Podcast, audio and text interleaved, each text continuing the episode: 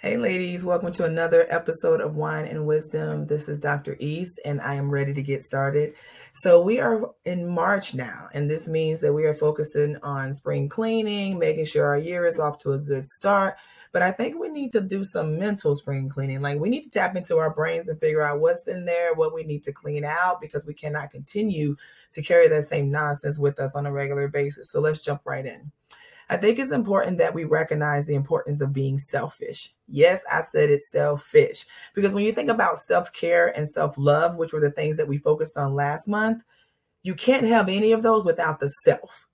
So, selfish is not necessarily a way to be negative, it's a way to restore. You have to start restoring things within yourself because honestly, we're pouring so much out on a regular basis that we're not keeping anything safe. So I need you to talk about how, I need you to think about how it's important for you to be selfish, which means making yourself a priority. So, how many things are you doing for others? Meaning, are you what I called a distraction with action?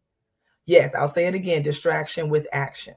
That is when we distract ourselves from the things that we need to be doing for ourselves while we're doing things for others, i.e., acting on, their, on their behalf. So ultimately, you're feeling good. You're getting those good vibes because you're doing the most, but you're doing the very least because you're not doing what you should be doing for yourself.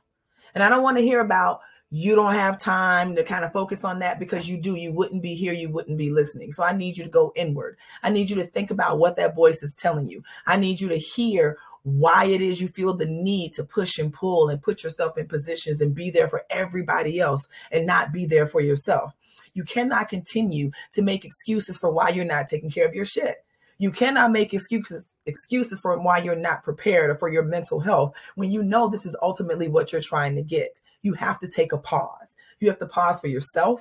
You have to pause for your passions and you have to pause for your purpose. And in order for you to pause, you have to recognize that you need to be selfish.